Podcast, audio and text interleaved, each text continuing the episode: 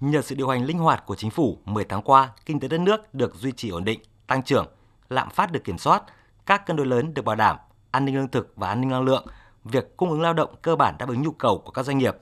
Theo đó, sản xuất nông lâm nghiệp, thủy sản ổn định, bảo đảm tiến độ sản xuất, tái đàn, tái vụ, phục vụ nhu cầu những tháng còn lại của năm nay.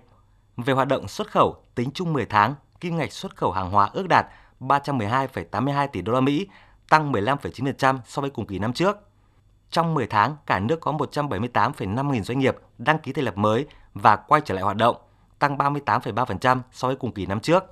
Nhiều tổ chức kinh tế quốc tế đánh giá sau một năm khi nghị quyết 128 của chính phủ được ban hành và triển khai thực hiện, giúp tình hình kinh tế xã hội của cả nước phục hồi nhanh chóng và phát triển trên các lĩnh vực, đạt được nhiều kết quả tích cực và ấn tượng.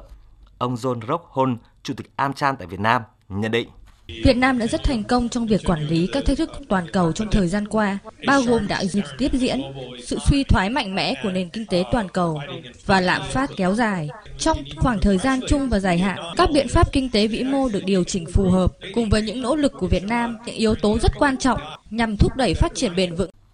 Còn theo tiến sĩ Nguyễn Sĩ Dũng, nguyên phó chủ nhiệm Văn phòng Quốc hội, trải qua hơn 2 năm phòng chống dịch, trong bối cảnh khó khăn, thách thức nhiều hơn cơ hội, nhưng dưới sự lãnh đạo đúng đắn, sâu sát, quyết tâm cao của cả hệ thống chính trị, người dân và doanh nghiệp, sự hợp tác, giúp đỡ của bạn bè quốc tế đã góp phần làm nên những thành công cho năm nay của kinh tế Việt Nam. Tiến sĩ Nguyễn Sĩ Dũng cho rằng Đến nay thì Việt Nam đã kiểm soát là dịch bệnh thành công, giữ vững ổn định về mọi mặt thúc đẩy tăng trưởng, vững bước phục hồi nhanh, phát triển bền vững. Trong bối cảnh mới với những thành quả và kinh nghiệm có được, có thể tin tưởng rằng chúng ta tiếp tục vượt qua các khó khăn, thách thức đạt được những mục tiêu quan trọng trong chỉ đạo điều hành chính phủ hướng tới việc thực hiện thành công các mục tiêu. Có một nền kinh tế độc lập tự chủ,